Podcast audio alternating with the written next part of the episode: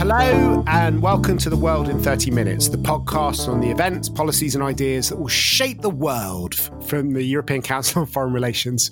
My name is Mark Leonard. I'm director of ECFR, and this week we have a very special guest, Mark Malloch Brown, who is president of the Open Society Foundations. Prior to joining OSF, which is the, the world's largest private funder of independent groups working for justice, democratic governance, and human rights, Mark served in a, in a variety of roles, including as head of the, the UNDP from uh, 1999 to 2005, as Secretary General Kofi Annan's uh, Chief of Staff at the UN, and as Deputy Secretary General of the, of the whole UN before joining the British government uh, of Prime Minister Gordon Brown as the minister responsible for Africa and Asia from 2009 to 2007 to 2009. Um, but as well as having uh, a very distinguished career within international organizations and within government, Mark has been um, involved in, in global politics from all sorts of different angles, setting up lots of NGOs and think tanks, um, getting involved in political campaigns, has worked in every continent, I think. And um, so, what we hope to do today is, is both talk about how he sees the world, but also how um, the Open Society Foundations are adapting to uh, a very different world to the one in which they were originally uh, conceived. So, thank you very much for joining, Mark. Well, thank you, Mark. Pleasure to be here. Some people will be very familiar with, with Open Society. It's one of the, the b- closest partners uh, and biggest supporters of ECFR from the very beginning, which I should make clear from the beginning. But other people uh, maybe uh, less so. Um, it is, uh, as I said, the the largest um, private funder of, of, of groups working on uh, open society issues, but. Uh, not everyone is going to be totally familiar with with what the open society is. So maybe before we start talking about what your what you do and how you see the world. You can just explain very briefly what the, what open society means and what the open society model means for you and the story behind OSF. Well, thanks, Mark. And you know, open society was uh, the brainchild and uh, of George Soros uh, himself, a sort of Jewish uh, refugee from uh, initially from Nazism in Hungary and then subsequently from communism. And he came via the UK and the LSE uh, to the West and thence to the US, where he made a fortune uh, in the financial markets, but retained a lifelong, to this day, passion and curiosity about uh, politics and individual freedom and you know was a student of the writings of karl popper and uh, believes passionately perhaps in reaction to that nazi and communist experience of his youth in you know individuals rights to freedom of thought and choice and speech. Uh, and you know he's so much a child of the 20th century uh, and its wars and its conflicts uh, around rights and people's right to freedom, uh, that it's sort of shaped the DNA of, of OSF, which, you know, began actually not literally in, in his home region in the latter years of communism, but actually first in South Africa during apartheid, and then almost immediately on the back of that to Hungary and, and, and Czechoslovakia and Poland to sort of encourage dissidents for with support to their uh, freedom of speech efforts and to help protect their human rights. And that's the legacy we've taken forward of an organization devoted uh, to democracy, to human rights, to related freedoms. And, and for years, you know, it, the world seemed to be going OSF's way. Uh, latterly, of course, uh, it's changed very dramatically. And in the last 17, 18 years, we've seen annual setbacks in the level of and quality of democracy and human rights protection around the world.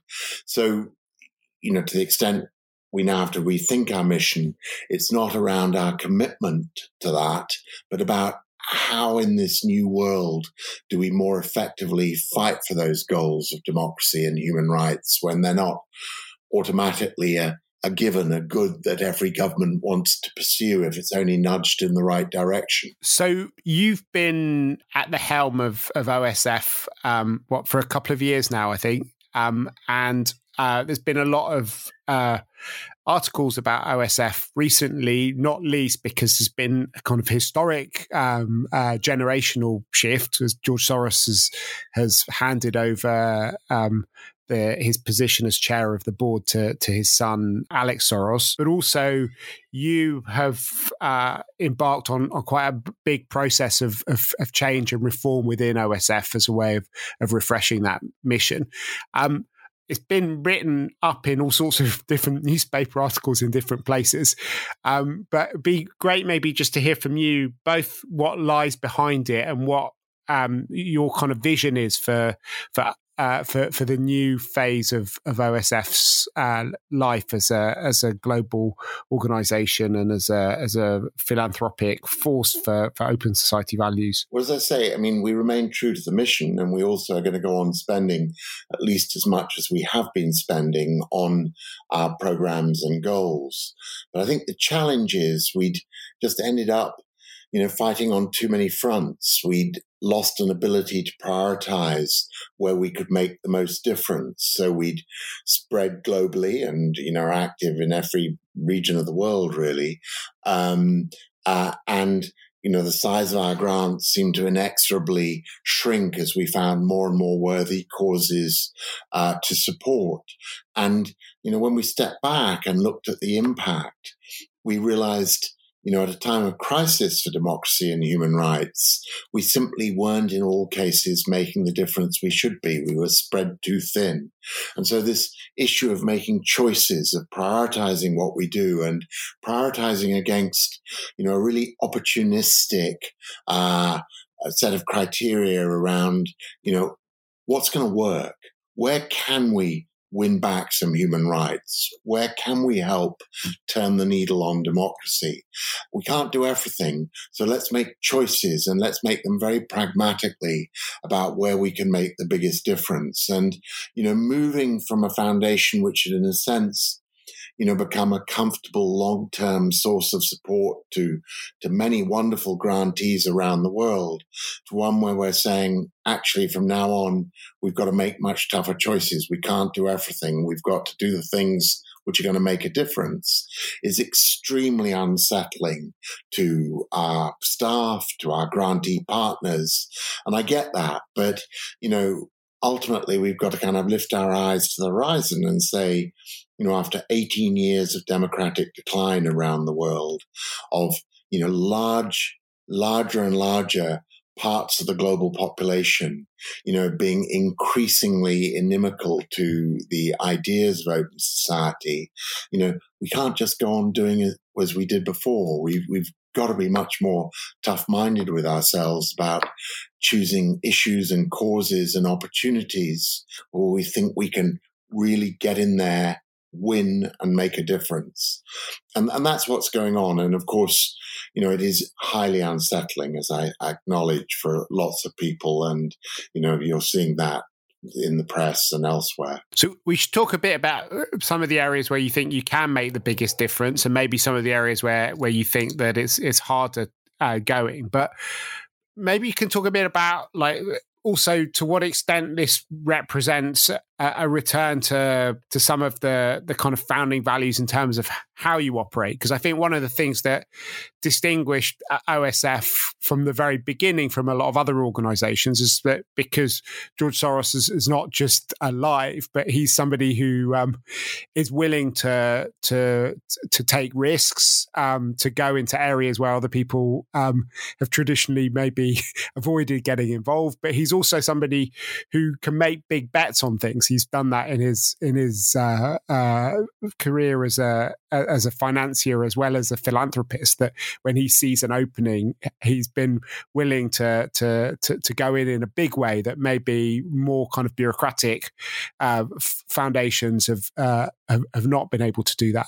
Is that part of the the sort of thinking behind these reforms that you're talking about? Yeah it, it is. It's very much about recovering that nimbleness. Um, you know, we'd arrived at a point where just too many decisions were made by committee and not by smart, knowledgeable people uh, doing deep external diligence and search to really work out what might work, to be willing to take risks and do the unconventional rather than the conventional, and to you know make the bet necessary to succeed. And um, you know that spirit had got lost somewhere in internal committee meetings, etc.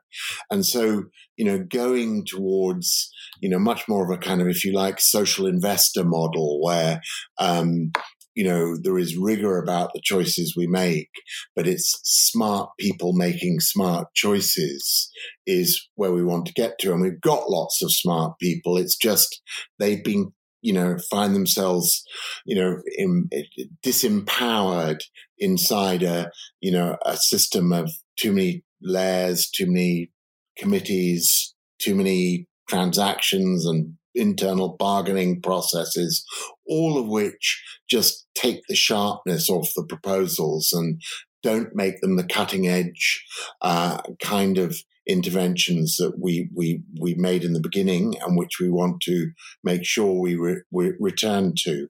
And, you know, it, it sort of can sound as though oh my goodness, the foundation must have completely lost its way in recent years. It hasn't. It's still very good, but it's operating in a world where the challenges to open society is so profound that very good isn't enough. We've got to be excellent. I, I think just the one thing is, you know, big bets don't necessarily have to have a big dollar sign attached to them.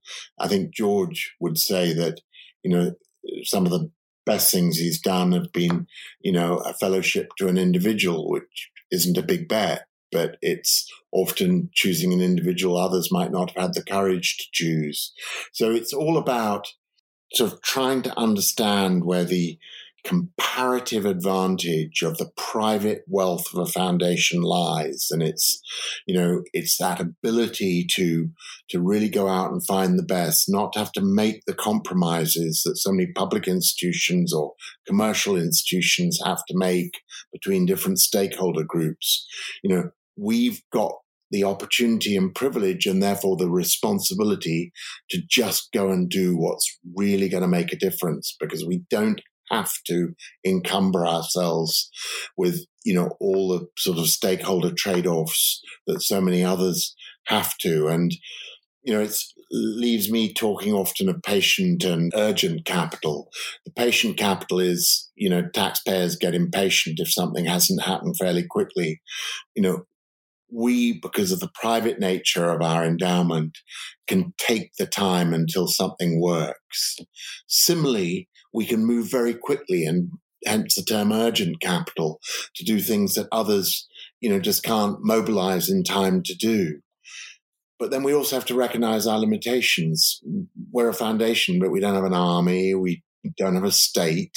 Uh, we don't have the legitimacy of being, you know, a, a public institution.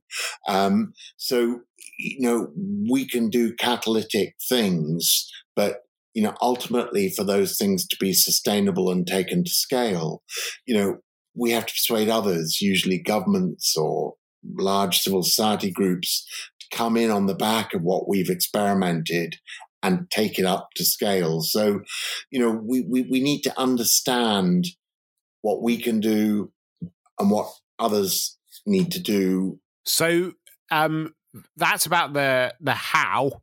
Um, can you talk a bit more about the what? Where where are these kind of areas where you think you need urgent capital or patient capital, and where you think you can make a real difference? Well, there are always the tragic examples that come up for urgent capital. I mean, just in the last week, I had to approve an emergency grant to bring human rights activists out of Sudan um, because their lives are threatened in Khartoum and elsewhere, and you know, we've had to do similar things in Afghanistan and other places where, you know, often the West moves on and uh, to the next crisis, and you know, brave human rights defenders are left in huge danger. There are also, you know, often, you know, moments when you know, elections come off the rails or are in danger of coming off the rails and support to try and make sure that the election is credibly counted and that there's proper observation of the election, maybe,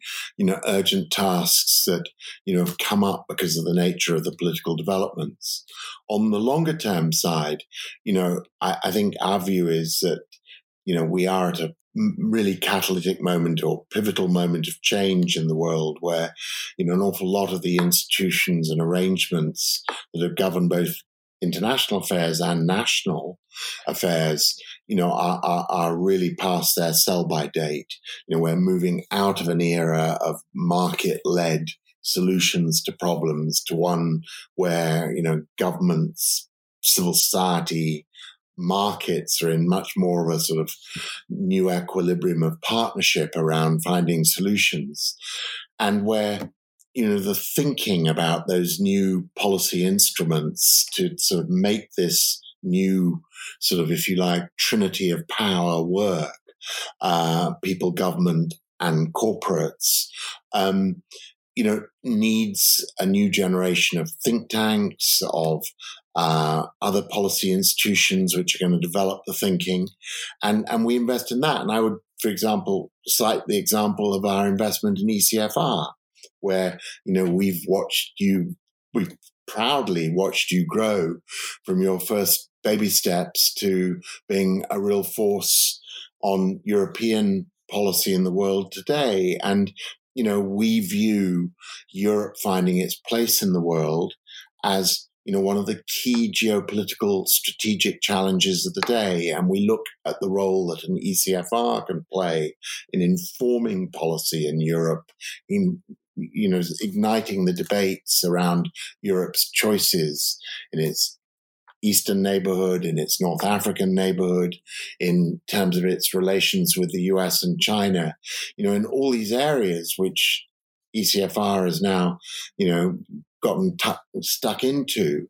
Um, you know, these are key issues which are going to shape the future of geopolitics. Now, you know, it's not our business to to tell the German Chancellery what to do or uh, the Quai d'Orsay in Paris. But, um, you know, we can, through supporting a think tank like ECFR, stimulate the policy choices which will filter into the debates in those institutions. And so, you know, we look at the years it's taken to get ECFR to where it is now as, you know, an incredibly good investment. And like any such investments, it's had its moments when it's looked wobbly and then it's gathered new courage and strength. And International Crisis Group, a very similar organization where we've similarly been there from the beginning. And, you know, so building institutions which are going to be part of the political debate and voice about the shape of international affairs for the future, you know, is a key part of our mission. So, um, you talked about Europe and the importance of Europe. Then there were some press reports about OSF withdrawing from uh, from Europe.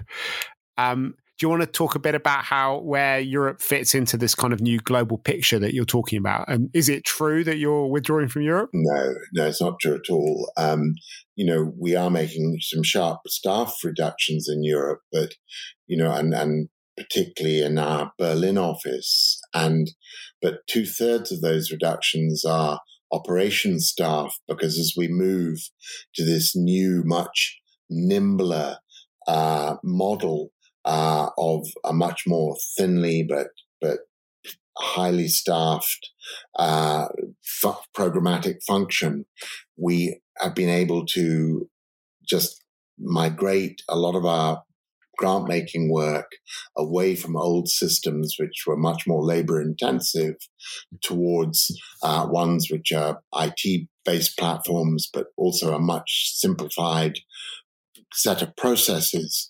So, you know, this has this is about improved working methods. It's got nothing to do with, uh, you know, where where the weight of the work falls. Uh, having said that, there will be definitely changes in our European programming. Um, you know, we, for example, announced a multi-year, hundred million dollar grant to set up an independent Roma Foundation, uh, an issue we've been deeply involved with in Europe for a long time. As I have said we're going to continue to invest heavily, and I expect more heavily, uh, in uh, organizations dealing with Europe's place in the world. And we're not going to walk away from the critical European challenge of, you know, sustaining its uh, democratic future, even as sort of threats from the authoritarian right, you know, appear to jeopardize it across a number of European countries at the moment. But what we're not going to do is spread funding thinly across a huge mass of small organizations. We will be very rigorous about putting our money into those European organizations which we think can advance a democratic Europe at home and abroad and in the world. So, um, you know, that's um, the challenge that grantees will need to deal with. And I think our good grantees will relish it actually because I think they all share our ambition to come on, we've got to get stuck in, we've got to fight back and, you know, really make sure democratic values prevail in Europe. What do you think OSF can do to to support democratic values in Europe? Well, you know, we've we've in the past, um, you know, done and supported an awful lot of social research to try and understand, you know, why certain groups in Europe have felt alienated and have turned to uh, extremist solutions. Um, you know, I think at this point, uh, in a sense, the argument's moved on. It's less about the analysis and it's more about, you know, how do you rebuild uh, democracy in Europe, but elsewhere in the world too, which really works for people. We've just done uh, what we call the OSF barometer on on you know, the state of democracy in the world. And actually, the concept of democracy is in much better shape than people anticipated, you know, with huge majorities across the 36 countries we polled, which represented almost, you know, I mean, more than, well, nearly 6 billion people, so overwhelming majority of the world, um, you know, huge majorities in favor of democracy as a preferred system of government, and the polling was in included countries like China. Um, uh, and yet, at the same time, a deep disappointment with how government is delivering. Um, you know, and and a feeling we love human rights, but if human rights doesn't protect us, should we continue to prioritize it? If democracy doesn't deliver for us in terms of food, affordable food on the table, or health care and education for our kids and family, um, you know, does that mean you know we're going to just for the sake of principle stick with democracy, or are we going to be embrace a strongman government which may deliver where democracy didn't? And you know, that's where this is being lost and won is in democracy's delivery and performance.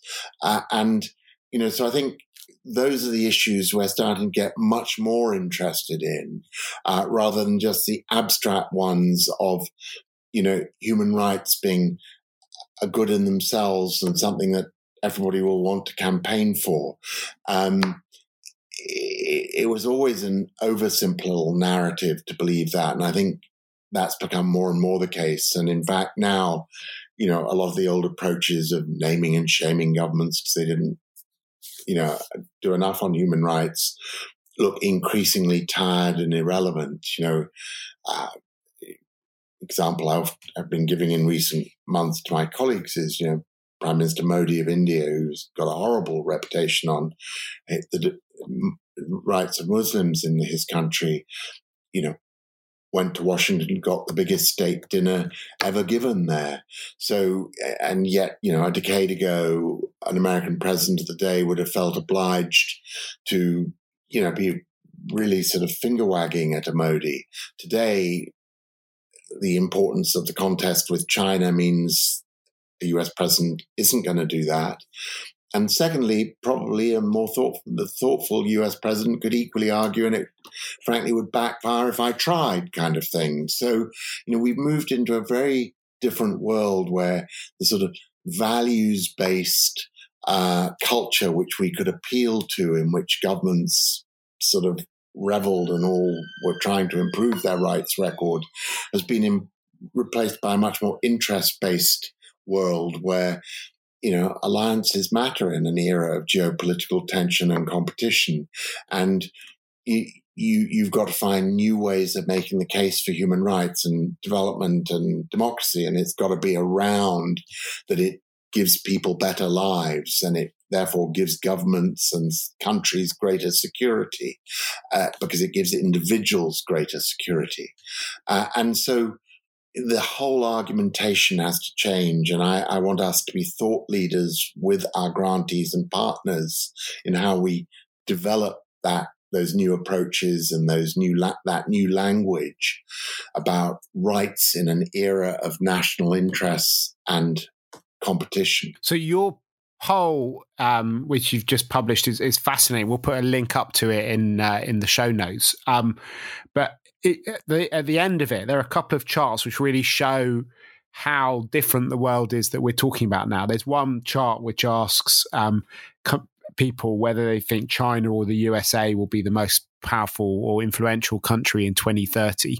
And there, um, there is a real kind of north south uh, divide for for a lot of countries. You know, Pakistan, Ghana, Argentina, Turkey, Tunisia, Senegal, Ethiopia, Mexico, um, but even countries like Italy, they they will think that China is going to be more powerful than the US. Ukraine is is the outlier on the on the other side, where uh, many more people think that um, that the US will be powerful. And then you ask another one about whether people are kind of positive or negative about China's rise. And there, there's a real kind of uh, divide as well between particularly countries in the, I, I, suppose, in the global south who, by and large, and in, across the Middle East have got a very positive perception of China's rise. And then, um, you know, countries like Japan, the UK, US, Germany, and India actually, um, you know, much more sanguine about about uh, about China's rise. But how do these kind of big um, tectonic shifts in the global architecture of power filter through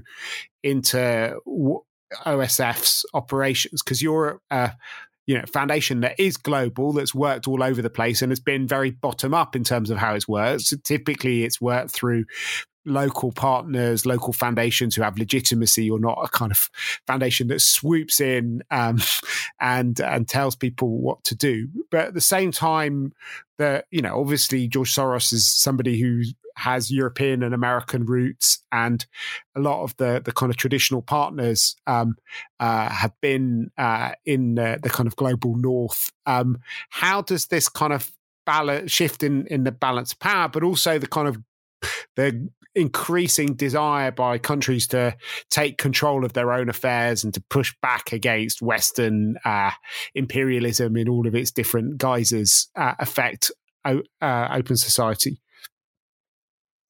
It's a very good set of questions, Mark, and I think that you know um, we are enormously lucky as really the most global of any foundation because of our geographic footprint. And we've, you know, made it uh, a sine qua non of this real current reorganization that we don't lose that, that, uh, that ability to really have our ear close to the ground is critical because, you know, the, these tectonic plates are shifting, but creating very unusual geological political patterns in different places. You know, um, it, it's it's not a uniform set of changes, as you've just pointed out. You know, it is part of a reorganization into two camps, but you know, even within that, you know, still uh, for example, US is the favorite place for people uh, in this poll, uh, even those many of those who, who, anticipate that it will lose its leadership uh, to, to, to, China. Um, and there are massive age differences with younger people, you know, less uh, enchanted with democracy than their their older parents' generation, uh, and that's sort of true across most of the most most countries.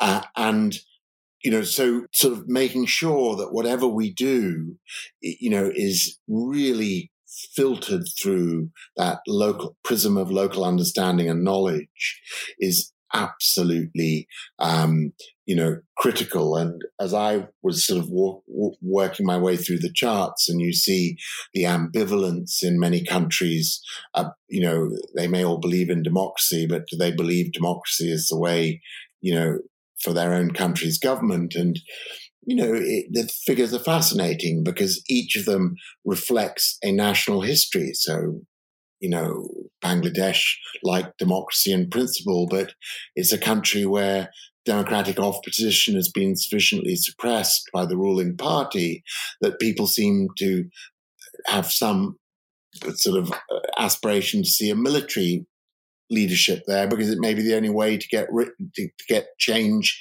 in the current leadership. Or you look at Russia, where you know democracy is not something that people are all rushing to because the liberal option doesn't appear to many Russians to be the obvious next step after Putin, uh, rather a more right wing figure who might prosecute more successfully a war that they actually still in many cases appear to believe in, but you know, doubt Putin's vigor in prosecuting it, you know, means that they too, you know, don't automatically swing to the democratic banner. But then you look at an Egypt where actually the huge majority want to see a democratic country because they've got an unpopular military government. Um, and so, you know, unless you understand these issues in that country by country context, um, you know, you're you're you're going to miss the mark. And you know, I think the you know one one of the sort of uh, sort of legendary shortcomings of foundations has been you know the, the man or woman from New York showing up in a country with, you know, a pre-prescribed solution to uh, a development or, or, or, human rights or policy issue. And, you know, we're all about local solutions, but local solutions to problems that are linked up globally, such as the state of So we're almost out of time, but the one thing which we haven't talked about is is one of the things we talk about the most on this podcast, and which people uh, across Europe are, are completely um, obsessed with, and and rightly so, because it's it's turned the world upside down so much, and that's the that's Ukraine and the situation in Ukraine, and OSF has has been you know very active in Ukraine for a very long time, has been one of the biggest uh, international uh, supporters of, uh, of of civil society in Ukraine. Can you talk a bit about how Ukraine fits into this new picture?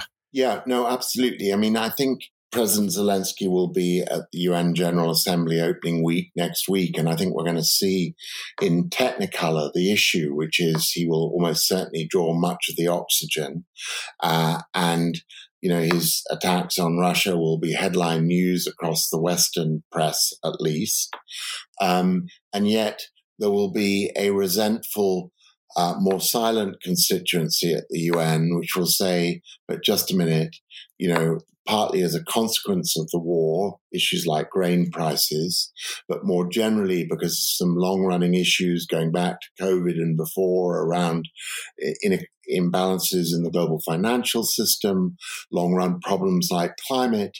Uh, there are parts of the world where the crisis and risk to life is on a similar scale to what it is in Ukraine almost, but where you know there just simply isn't the same attention and political priority. And um, and so my argument has been if you want to support Ukraine support the other crises as well. And in other words you know and, and I think the US is taking heed of this kind of uh, argument and you know is trying to get more resources to the World Bank for its poverty and climate work and to, you know, generally support issues like the African Union getting a seat at the G20 and you know other changes of this kind.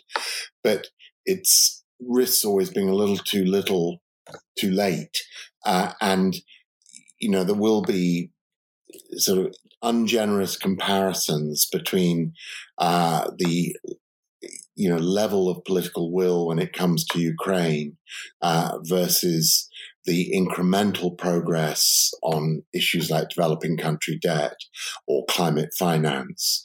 And, and, you know, we've, we've, we've got to bridge that. We've got to sort of rebuild a sense of an international system linked together by, you know, solidarity. Um, and we're going to see anything but solidarity on display in New York next week at UNGA, I suspect. Okay.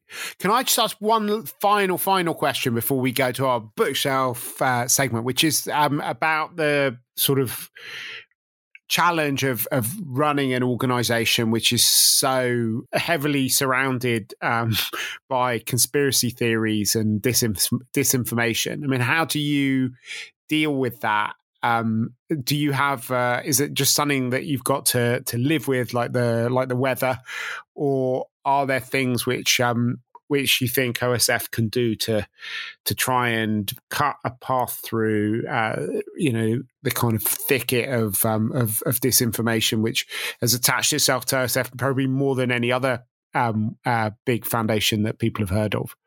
Yeah, no, I think it has, and I, I I'm not happy with it. I think it, in some ways, you know, it inevitably, you know, impedes our effectiveness at times because people wonder what are they up to, what are their motives, and you know, and and and we have to dispel that. And you know, we're very keen to you know do all we can for people to see that you know actually um, you know a foundation of this kind recognizes its constraints, recognizes its limited legitimacy compared to a national government, but also recognizes its assets that we discussed earlier in this conversation around, you know, its urgent and patient capital, its ability to act effectively where and more quickly than perhaps others can, um, and and to sort of get out there with a strong communication, you know, around those virtues, but above all,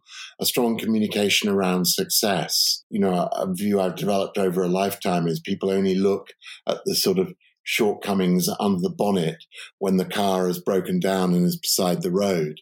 Um, and so, you know, kind of getting back on the highway and, you know, is, is, I think, key for the organization. And, uh, you know, I think then a lot of the suspicion and criticism will fall away. But, you know, the final point is, you know, institutions going way beyond OSF, other foundations, donor countries, churches, all sorts of groups, you know, perhaps correctly face a degree of skepticism and second guessing uh, about their purpose and mission which didn't happen in a more paternalistic, benign age before, if you like. And I think, you know, a lot of the questioning is actually pretty healthy. Okay. Um, we've run over slightly over our 30 minutes, but it's been fascinating talking to you, Mark. There's one thing left to do on this podcast, and that's our bookshelf segment. Do you have any uh, recommendations for for our listeners apart from the Open Society Barometer, which we will post a link to? Well, thank you. At least, so I feel like the man on desert island. Choices. I've got still one book left. You've you, are putting the Bible up already. The uh, um, uh, the Barometer. Um, you know, it's the one time of the year I get to read a lot of novels coming out of August and summer. And I read some very good ones, but limited to one, a French novel, uh, Pierre Lemaitre, called The Wide World, which is an extraordinary, I mean, uh, one of the reviewers which led me to read it described it as a Balzacian novel, a great sweeping sort of social history from Beirut just after the Second World War of a family of French soap makers um, making it for the wealthy elites of, of the Middle East uh, to a generation which ends up in Vietnam and in Paris, uh, living through you know all the dramas of French decolonization and French post World War down on its heelsness, uh, and it's just a wonderful read. And what's more is I've got two great summers ahead of me because there are two more volumes in the trilogy to come. Fantastic. Well, we'll put up links to all the publications that we mentioned on our website at ecfr.eu. If you've enjoyed listening to the podcast, please do head to whatever platform you use to download this episode and subscribe to future episodes. And while you're there, it would be wonderful if you could give us a positive review and a five star rating because it will help bring other people to the podcast. But for now, from Mark Malloch-Brown and myself, Mark Leonard, it's goodbye. The researcher for this podcast is Anand Sundar, and the editor of this episode is Mireya Farrow Sarats.